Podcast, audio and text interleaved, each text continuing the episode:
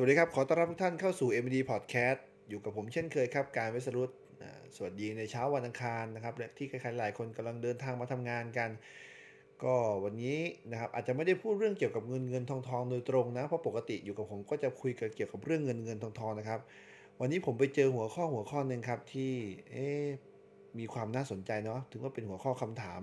ยอดฮิตเลยก็ว่าได้ครับของมนุษย์เงินเดือนนะครับเขาบอกว่าระหว่างที่เราจะซื้อบ้านหรือรถเนี่ย เราควรจะซื้อสิ่งไหนก่อนดีนะครับเป็นคำถามที่มนุษย์เงินเดือนทุกคนอยากจะได้คำตอบนะครับ ตัวผมเองเมื่อย้อนกลับไป ผมก็เคยมีคำถามนี้เช่นเดียวกันครับว่าเอ๊ะเราควรจะต้องมีบ้านที่เป็นอสังหาก่อน หรือเราควรจะมีรถก่อนนะเพื่อใช้เป็นยานพาหนะในการไปไหนมาไหนได้สะดวกมากขึ้น วันนี้เรามีหยิบยกประเด็นของเพจของออมมานี่นะครับเขาเขียนไว้ว่าเราควรจะพิจารณาจากอะไรบ้างว่า2สิ่งนี้เราจะซื้ออะไรก่อนดี อย่างที่บอกนะครับว่าบางคนอาจจะไม่ได้มีกำลังที่จะซื้อ2สิ่งพร้อมกันได้นะครับ เพราะว่ามันจะมีการผ่อนต่อเนื่องในระยะยาวเนาะก็ส่งผลว่าอาจจะต้องเลือกสิ่งใดสิ่งหนึ่งก่อนนะครับ เรามาดูกันครับว่าการที่จะซื้อระหว่างบ้านและรถเนี่ยเราควรจะมาดูอะไรประกอบและพิจารณาไปบ้างครับหนึ่งเลยเขาบอกครับให้เราดูก่อนครับว่าความจำเป็นของเราเนี่ยเราต้องมาคิดทบทวนก่อนว่าอะไรที่มันมีความจำเป็นกับเรามากกว่ากัน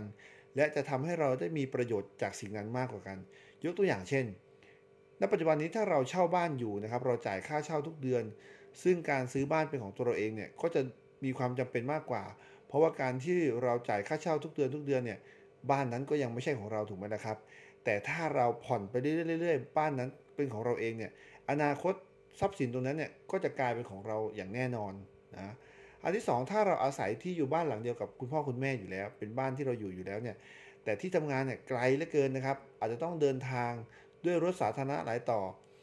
แบบนี้ครับเขาบอกว่าความจำเป็นในการเลือกซื้อรถอาจจะมีมากกว่าบ้านนะแต่อย่างที่บอกครับว่าเราต้องมาดูก่อนครับว่าการที่เราจะเลือกซื้อรถนั้น ต้องมีความเหมาะสมกับตัวเราบ้าง พิจารณาอะไรบ้าง 1. ครับพิจารณาในเรื่องของค่างวดในการผ่อน เมื่อเราตัดสินใจแล้วครับว่าเราจะซื้ออย่างใดอย่างหนึ่งเนี่ยเราต้องมาดูก่อนครับประเมินความสามารถของเราเองก่อน หรือเขาเรียกง่ายๆว่าเราต้องมาลองซ้อมผ่อนก่อนนะครับว่า รายรับรายจ่ายของเราเนี่ยเมื่อเรามีค่างวดสิ่ง2สสิ่งนี้เข้ามาแล้วเนี่ยนะครับมันจะไปกระทบในเรื่องของรายจ่ายอื่น ๆ ของเราหรือไม่ ตรงอย่าลืมนะครับว่านะแต่ละคนจะมีค่าค่าใช้จ่ายภาระต่างๆ ที่แตกต่างกันออกไป นอกเหนือจากที่สิ่งที่ค่าผ่อน 2 อันนี้นะครับเขาบอกว่าการชำระหรือการจ่ายค่างวดของเราเนี่ยนะครับรวมถึงดอกเบี้ยต่างๆเนี่ย เราไม่ควรผ่อนนะครับชำระเกิน 40%ของรายได้ อันนี้เราต้องรู้ดีอยู่แล้วใช่ไหมครับ ยกตัวอย่างเช่น ถ้าเรามีเงินเดือน 20,000 บาทเนี่ย ค่าใช้จ่ายหรือค่าผ่อนค่างวดของเราเนี่ย ไม่ควรเกิน 8,000 บาทใช่ไหมล่ะครับ แต่ทุกวันนี้อย่างรถเนี่ย มันก็ราคาไม่ได้สูงมากนะ ถ้าเป็นรถคันเล็กๆ ก็สามารถซื้อได้นะครับที่มาดูที่ค่างวดต่างๆ ที่ไม่ให้สูงเกินไปนะครับ อันต่อมาค่าใช้จ่ายที่เราต้องเตรียมไว้แน่นอนเลยครับ ก็คือค่าใช้จ่ายในการซ่อมบำรุง เห็นไหมครับคำว่ารถก็จะรถสมชื่อเนาะพอเราซื้อมาปีแรก ๆ ก็ยังไม่มีประเด็นอะไรหรอกครับ ยังไม่มีปัญหาอะไร เพราะว่ามันยังอยู่ในประกัน แต่พอจากหลังจาก 3 ปีต่อไปเนี่ยเริ่มจะมีแล้วครับไม่ว่าจะเป็นค่าใช้จ่ายต่างๆ ไม่ว่าเรื่องของค่าพรบประกันภัยต่างๆ รวมไปถึงค่าตกแต่งต่างๆนะครับ มันก็จะทำให้รถของเราเนี่ยมีค่าใช้จ่ายเพิ่มมากยิ่งขึ้น เราก็ต้องเตรียมค่าใช้จ่ายตรงนี้ไว้สำรองด้วย และบ้านก็เช่นเดียวกันนะครับ ถ้าเราซื้อบ้านเป็นของเราเองนะ เราจะเคยได้ยินต่างๆ ค่ามัดจำค่าโอนจำนองต่างๆ และที่สำคัญที่เราจะต้องจ่ายทุกปีก็คือค่าส่วนกลาง และการจ่ายแต่ละครั้งเนี่ยก็คิดตามตารางเมตรอะไรเนี่ยนะครับ มันก็ค่อนข้างเป็นเงินหลักหมื่นเลยเช่นเดียวกันนะครับ สิ่งถัดมาสิ่งที่ 3 ที่เราจะต้องดูก็คือ1ครับ การเตรียมเงินของเราเพื่อที่จะไปดาวสิ่งของสิ่งนั้นก่อน นะครับไม่ว่าจะเป็นเลือกซื้อบ้านหรือรถก็ตามแต่ครับ เราจะต้องดูก่อนครับว่าสินเชื่อจากธนาคารนั้นเนี่ยจะต้องมีการวางเงินดาวเท่าไหร่นะครับการซื้อของหรือการผ่อนของเนี่ยจะต้องมีเงินดาวอย่างน้อยไม่น้อยกว่า 20%ของราคาบ้านหรือราคารถนะครับแต่ถ้าเป็นราคารถเนี่ยเขาบอกว่าประมาณ 25%นะครับเพราะว่าเราจะสามารถผ่อนค่างวดได้จำนวนงวดน้อยลง แล้วก็ทำให้ค่างวดเราหมดเร็วมากยิ่งขึ้น และ คำแนะนำอีกอันหนึ่งเขาบอกว่าไม่ว่าเราจะซื้อบ้านหรือรถก็ตามแต่ สิ่งที่ควรคำนึงถึงมากที่สุดก็คือความเป็นไปได้ในการที่เราจะผ่อนค่างวดนั้นๆ เพราะมันจะเป็นค่างวดระยะยาวทำให้ผลกระทบเกิดขึ้นกับเราในอนาคตได้นะครับ เพราะฉะนั้นแล้วขึ้นอยู่ที่การวางแผนการใช้จ่ายเงินของเราครับ